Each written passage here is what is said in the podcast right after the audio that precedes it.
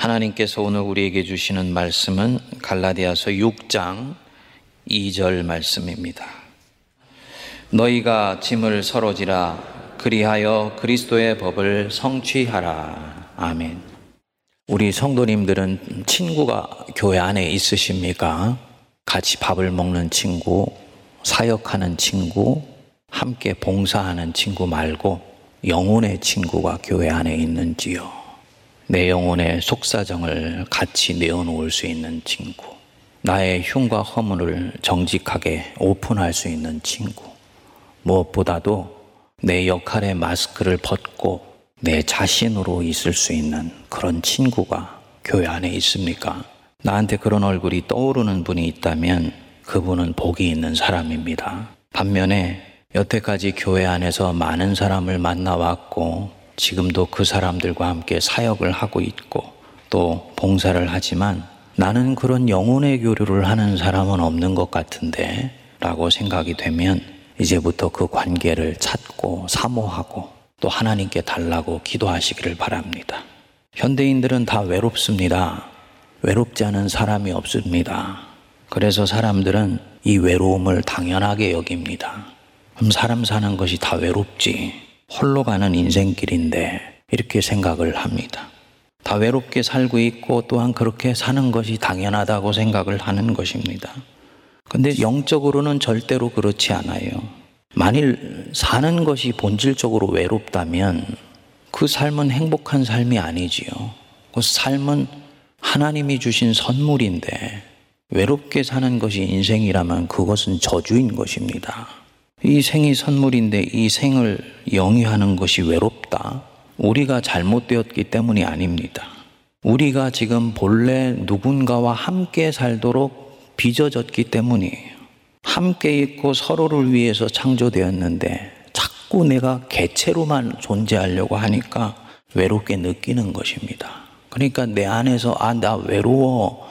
이 마음이 드는 것은 영혼이 지금 나에게 뭔가를 말하고 있는 것입니다. 너는 지금 홀로 있으면 안 돼. 너는 누군가를 찾아야 돼. 라고 내 안에서 영혼이 사인을 보내고 있는 것입니다. 아, 그럼 사람들 속으로 들어가면 되나? 사람들 속으로 들어가면 이 외로움이나 이 허전함이 사라집니까? 아니지요. 홀로 있어도 외롭고 사람들 속에 있어도 외롭지요. 오죽하면 군중 속의 고독이라는 말이 나왔겠습니까? 사람들 속에 있는데도 나는 외롭다. 수많은 사람 속에 있는데 사실은 나는 외롭다. 뭘 얘기하겠습니까?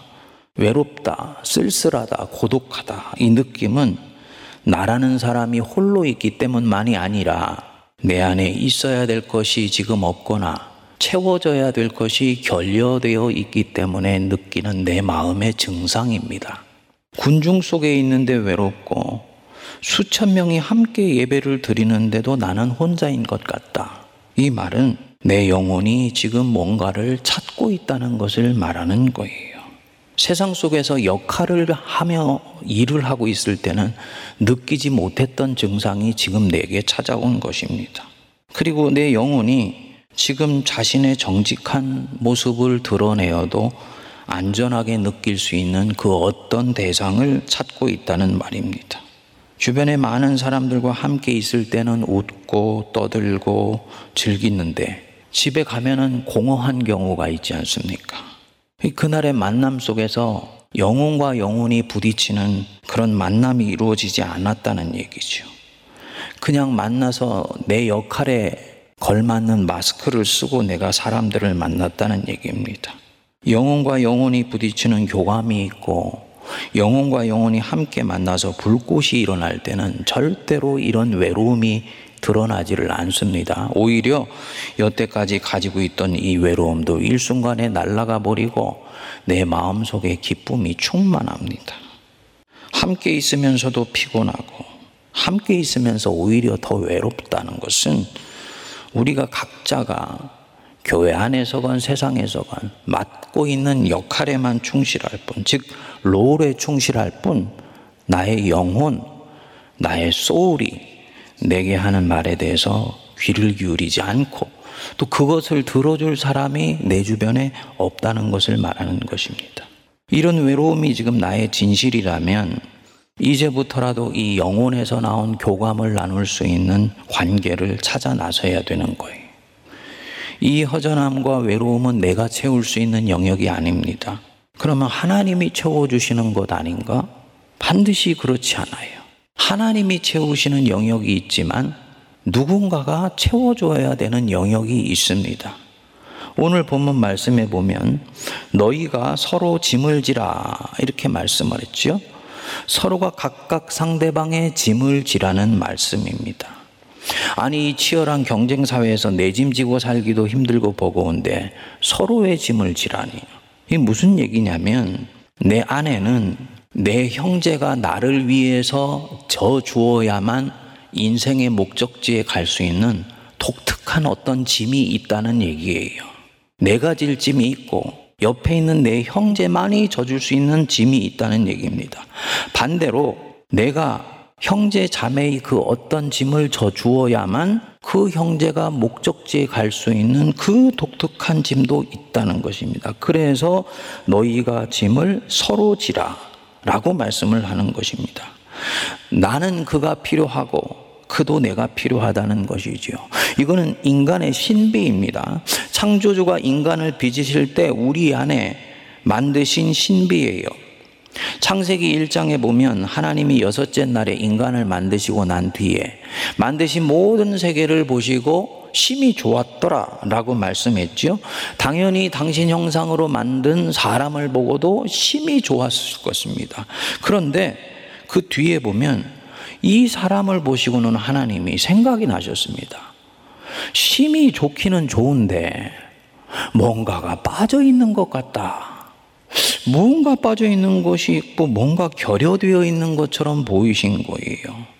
그리고 자세히 보면서 주님이 깨우치시게 됐죠. 아, 혼자 있는 것이구나, 지금. 혼자 있는 것은 좋지 않은 것이구나. 아담의 뒷꼭지를 보면서 빠진 것이 바로 그의 친구였다는 것을 안 것입니다. 그래서 그를 위해서 돕는 배필을 지어서 주었지요. 우리는 이 본문을 굉장히 축소해서 해석을 합니다. 남녀가 혼자 있는 것은 좋지 않다. 때가 되면은 결혼해야 된다. 이렇게 해석을 합니다. 물론 이것도 맞는 말씀입니다만 히브리 사상에서 이 창세기 2장은 더 깊은 의미를 갖고 있습니다. 그 뒤에 보면 하나님이 자기를 위해서 지어준 관계를 보고는 아담이 찬탄하며 노래하는 대목이 나오지요. 아담이 이르되 이는 내 뼈 중에 뼈요 살 중에 살이라. 뼈 중에 뼈고 살 중에 살이다. 즉 나의 또 다른 뼈가 여기 있고 나의 또 다른 살이 여기에 있다는 얘기예요. 무슨 얘기냐? 하와는 단순히 나의 짝이 아니고 나의 또 다른 분신이라는 얘기입니다. 너는 너가 아니라 또 다른 나인 거예요. 마르틴 부버가 나와 너라는 책에서 타락하지 않은 인간관계를 너는 너가 아니고 또 다른 나, another I라고 그렇게 말을 했습니다. 바로 그 관계를 말하는 것입니다.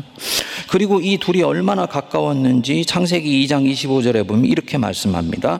아담과 그의 아내 두 사람이 벌거벗었으나 부끄러워하지 아니하니라.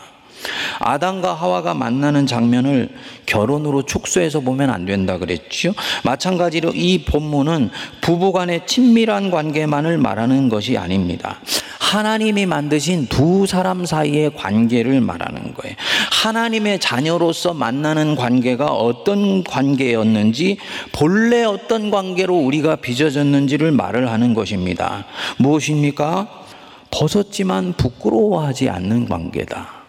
육체적으로 나체라는 얘기를 하는 것이 아니고요. 벗었다. 이 영적인 표현입니다. 나에게 흉이 있어요. 근데 그것을 누군가에게는 말을 합니다. 벗는 것입니다. 나에게 허물이 있습니다. 다른 사람에겐 꽁꽁 싸매고 있는데 어떤 사람에겐 가면 이 허물을 오픈해요. 벗는 거예요. 치부를 드러내는 것입니다.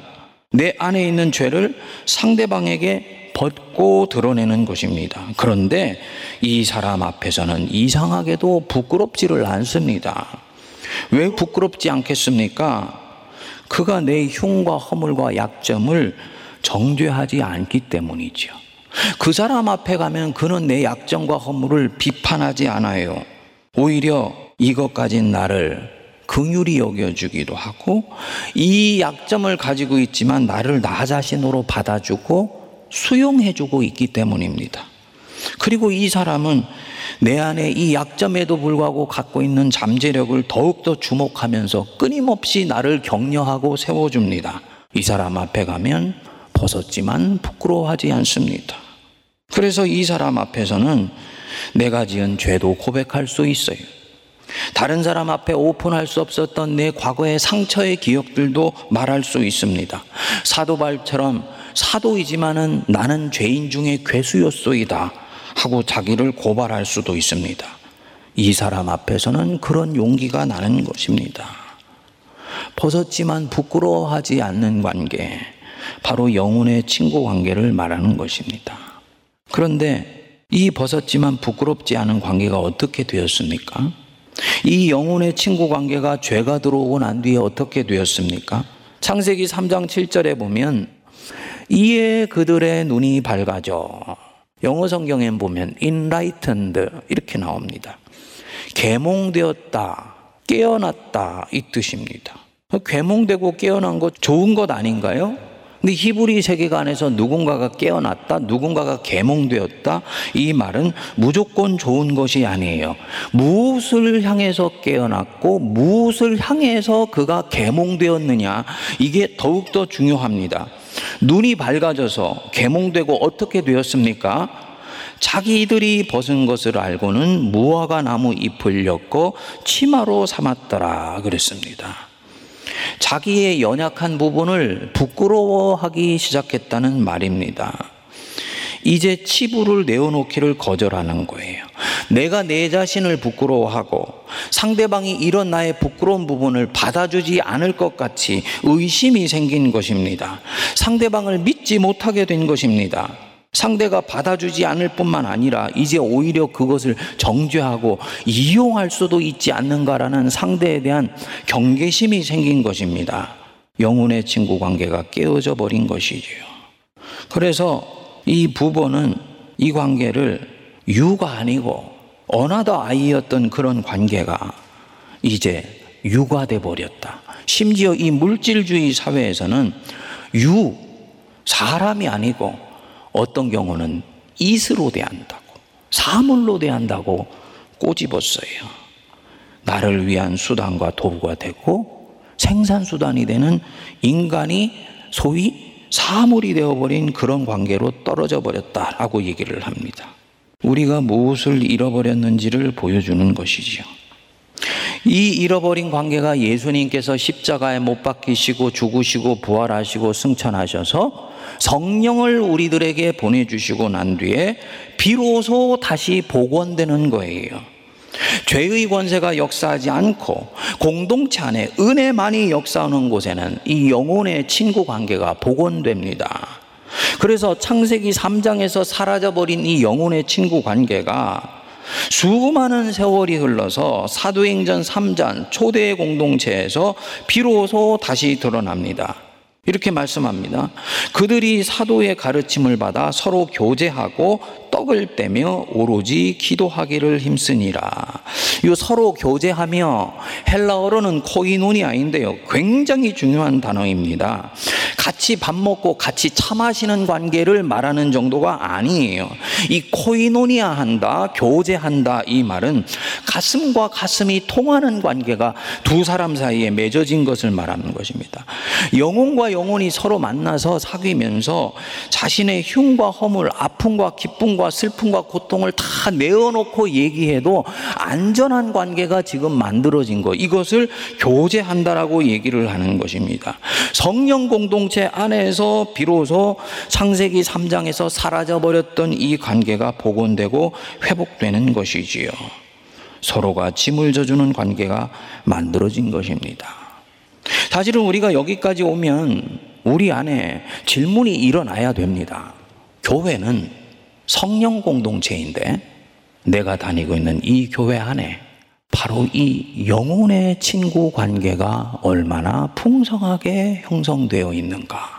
모든 사람이 다 서로에게 영혼의 친구가 되어줄 수는 없지만은 적어도 교회 안에 몇 사람 정도는 이 영혼의 친구 관계가 있는 것이 성령의 역사가 일어나는 곳에 나타나는 반드시 일어나는 징표입니다. 그런데 현대교회 안에 이런 관계를 찾기가 쉽지 않은 거예요. 왜 그럴까요? 교회가 세상의 영향을 좋아야 되는데 사람을 이스로 대하는 그 세상에 의해서 교회가 더 강한 영향을 받는 것입니다. 세상은 벗으면 손가락질하지요. 벗으면 벗었다고 온갖 욕설을 쏟아내지요. 악성 댓글을 달아내고 카톡을 날려대지 않습니까? 그것 때문에 자살하는 사람들까지 생깁니다.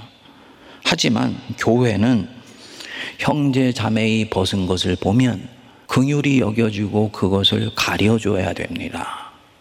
그게 교회예요. 그의 상처를 내 것으로 가져가요. 영혼과 영혼이 부딪혀서 교제할 때 일어나는 현상이에요. 그래서 이 영혼의 친구 앞에 있을 때는 내가 내 자신으로 있을 수 있습니다. 마스크를 쓰고 있지 않아도 되는 것입니다. 그래서 이 사람 앞에서는 자유하고 자연스러울 수 있는 거예요. 물론 사랑은 무례히 행하지 않으니까 자기의 경계를 잘 지키죠. 하지만은 자유할 수 있어요. 이 관계가 왜 그리 중요한 것이고 이 관계가 맺어지면 어떤 일이 일어나냐? 영혼의 친구가 되어주는 사람과 함께 있고 이 사람과 교제를 하게 되면 이 교제를 하고 있는 사람의 인격과 영성과 신앙이 고양됩니다. 마치 미성숙한 미숙아로 태어난 아이가 인큐베이터 안에 있으면서 자라가지 않습니까? 한겨울에도 온실 안에 식물이 있으면 생생하게 자라잖아요. 이 영혼의 교제 관계는 바로 이 인큐베이터와 같고 온실과 같은 역할을 하는 거예요. 그래서 서로가 서로에게 이런 건강한 삶을 계속 살아갈 수 있도록 힘을 제시해 줍니다. 절대로 일방적으로 진행되지 않습니다. 왜 이런 것이냐? 하나님이 우리를 이렇게 만드셨기 때문입니다. 그래서 하나님이 나를 자라가게 하는 영역이 있는가 하면 하나님의 사람이 내 영혼의 친구가 되어서 나를 자라가게 하는 영역이 반드시 있습니다. 그래서 우리 하나님이 홀로 있는 사람 보고 좋지 않다고 당신 옆에 계시면서도 영혼의 친구를 우리에게 붙여주신 것입니다.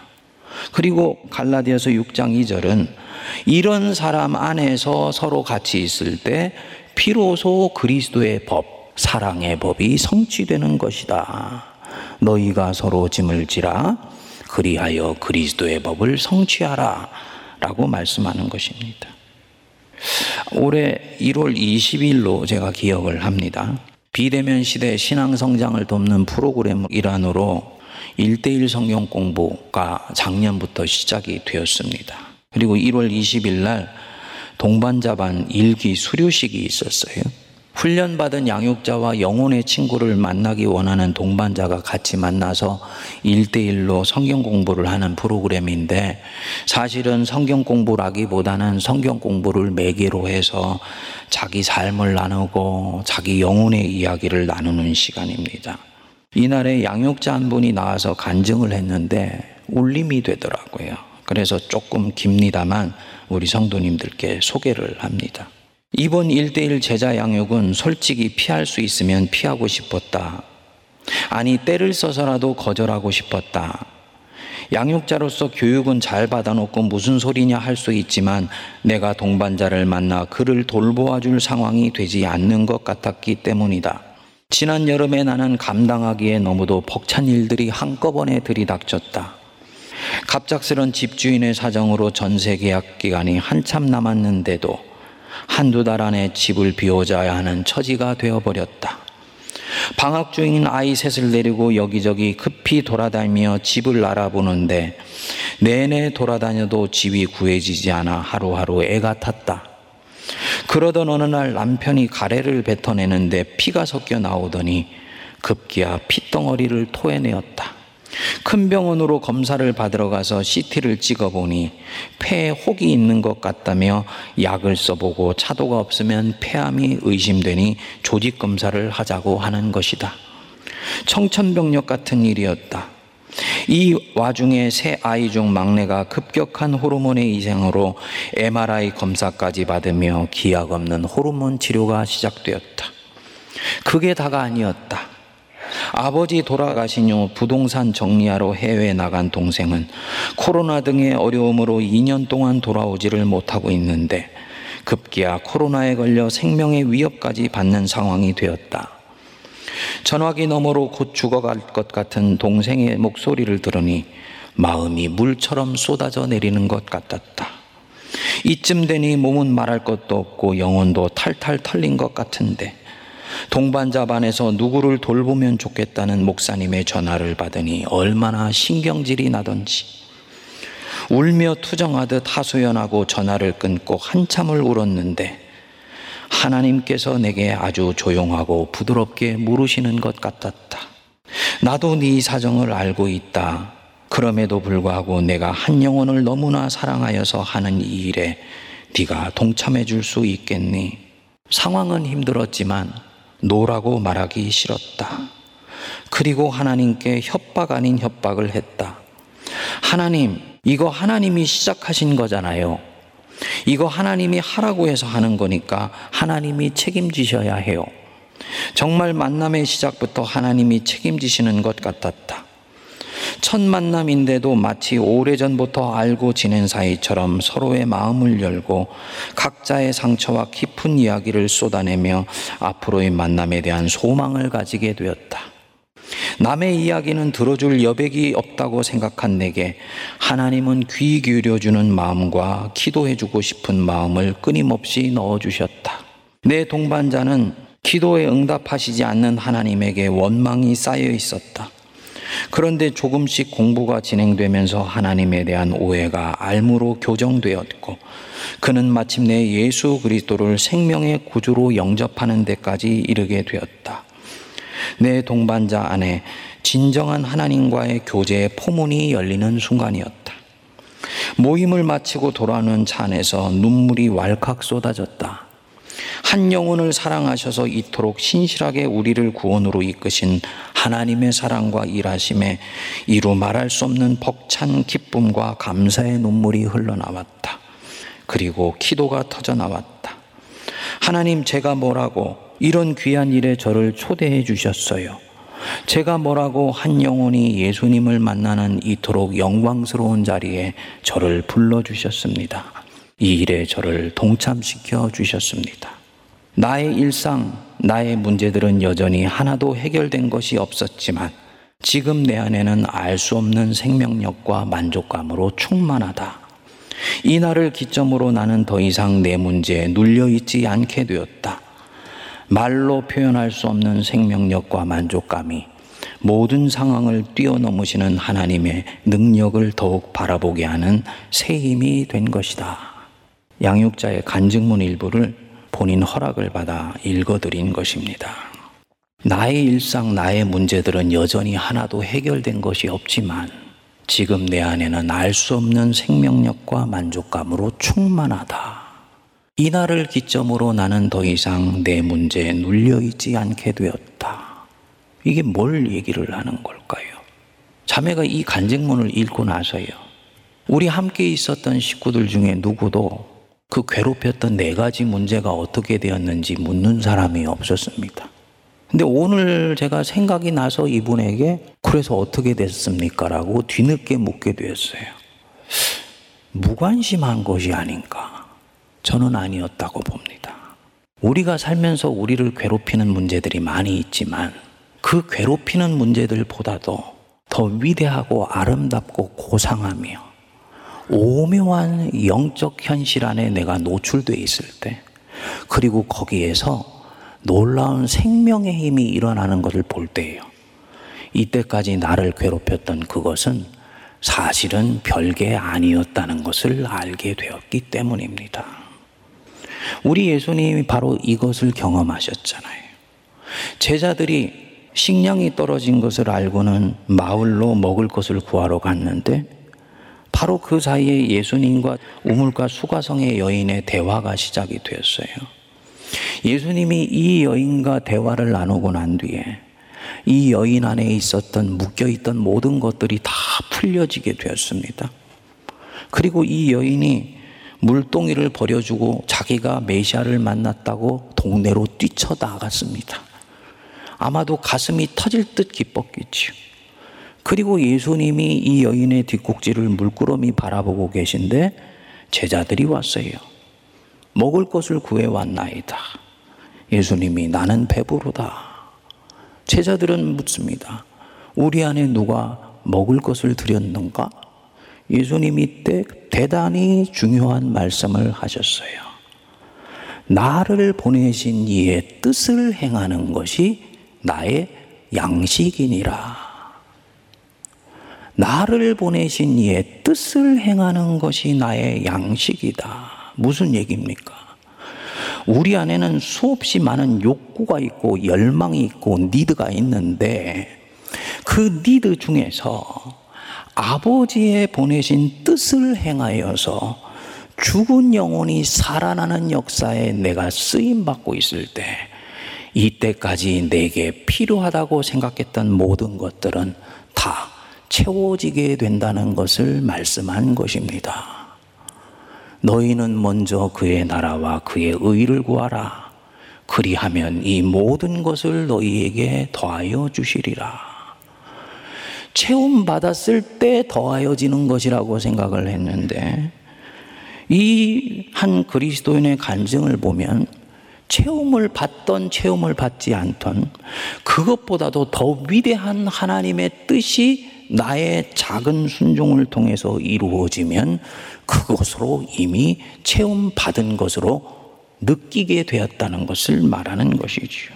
여러분, 영혼의 교제가 일어나는 곳에 어김없이 일어나는 현상입니다. 그것이 구역 모임이건 세문 안의 성경 공부 모임이건 전도 폭발 훈련이건 중보기도 사역이건 이1대1의 경간에 영혼의 친구로 만나서 서로의 진실을 나누고 내가 나 자신으로 있으면서 눌려있던 영혼이 조금씩 조금씩 피어나는 것을 경험할 때 서로가 서로에게 어김없이 일어나는 사건이에요. 그날 수료식을 하는데 양육자 동반자들이 다 이런 간증들을 하나씩 가지고 있는 거예요. 이런 자리에 있으면요. 같이 있는 사람의 영혼이 고향이 되어 햇빛을 간접적으로만 쬐도 따뜻함을 느끼는 것과 마찬가지입니다. 저도 이 너무너무나 가슴이 벅찬 가운데 이 귀가하려고 이제 엘리베이터를 나왔는데 때마침 이 자매님과 동반자가 함께 손을 잡고 앉아서는 오손도손 대화를 나누고 있더라고요. 마치 친자매가 같이 앉아서 서로 사랑하고 어루만져 주는 것 같은 그런 장면이 있어요. 그때 그 장면이 딱 제 눈앞에 들었는데요. 아, 하나님이 지금 영광을 받으시고 있구나. 라는 것을 느꼈습니다. 여러분, 아멘 하십니까? 하나님은요, 어떤 경우에 가장 영광 받으시는 줄 압니까? 우리가 주님 영광 받으시옵소서라고 찬양할 때 영광 받으세요. 하지만 이거보다도 백배, 천배 더 영광 받으시는 순간이 있습니다. 죄로 인해서 눌려 있었던 자기 백성이 자유함을 얻어서 그 영혼이 꽃이 피어날 때 하나님은 어마어마한 영광을 받으세요. 그날 있었던 이 두 사람, 원래는 낯선 사람이었는데 주님 안에서 함께 만나서 영혼의 친구가 되어서 손을 붙잡고 있으면서 16조 동안 주님이 함께 하셨던 흔적들을 같이 나눴던 이 친한 교감이 있는 바로 그 자리에 하나님이 바로 영광 받으시는 순간이었던 거지요. 정도님들, 주님이 우리에게 주신 축복은 실로 크고 놀랍습니다. 지금 우리가 누리고 있는 것보다 훨씬 큰 것을 우리 주님은 우리에게 주시려고 이 땅에 오셨어요. 나를 믿는 자는 내가 하는 것을 할 것이요 이보다 더 큰 것도 하리라 주님 말씀하셨습니다. 교회를 새롭게 하소서, 복음으로 교회를 새롭게 하소서. 여러분, 내가 이때까지 가지고 왔었고, 내가 이때까지 행해 왔던 것들이 전부라 생각하지 마시고, 하나님이 복음을 통해 교회 안에서 더 크고 놀라운 일들 하실 수 있다는 것을 믿으시기 바랍니다. 그래서 교회 안에 있는 당신의 종들을 통해 열어놓으신 다양한 성령의 공간으로 우리 성도들이 찾아가셔야 돼요. 거기서 기다리고 있는 내 영혼의 친구를 만나야 돼요. 지금 이렇게 시큰둥하게, 지금 이렇게 지지부진하게 어떤 경우에는 차지도 뜨겁지도 않게 예수 믿는 것이 지극히 당연한 것이다라고 받아들이는 이 자체를 하나님은 속상해 하세요. 가슴과 가슴이 부딪히고 영혼의 불꽃이 일어나는 그 영혼의 교제를 주님 나에게 주십시오. 기도하셔야지 됩니다. 그래서 그 사람을 만나서 함께 교제가 일어날 때 가슴은 뛰놀고 영혼은 기쁨으로 충만하며 나를 눌렸던 세상의 시름이 아무것도 아닌 것이 드러나면서 내 영혼의 진정한 만족감이 일어난 놀라운 역사가 일어나게 되는 것입니다. 복음으로 교회를 새롭게 교회된 내 한 사람 한 사람이 이렇게 새롭게 되는 은혜의 역사가 이에 일어나게 되기를 축복합니다. 기도하겠습니다. 너희가 서로 짐을 지라 그리하여 그리스도의 법을 성취하라 말씀하셨습니다. 다른 사람의 짐을 져주기커녕 내 짐도 지고 가기 힘든데 내가 무슨 이 계명을 준수하랴 세상적인 방법으로 생각하지 않게 하여 주시고 누군가의 짐을 내가 주어줄 때만 그는 그의 걸음을 끝까지 걸을 수 있으며 나의 짐을 누군가 져줄 때만 나도 내 인생의 목적지를 향해 나아갈 수 있도록 빚어진 이 신앙의 신비를 깨닫게 하셔서 나도 누군가의 영혼의 친구가 되어지게 하시고 또 누군가 영혼의 친구를 만나기 위해 믿음의 여행을 시작하는 세문안이 되게 하여 주옵소서. 예수님 이름으로 기도하옵나이다. 아멘.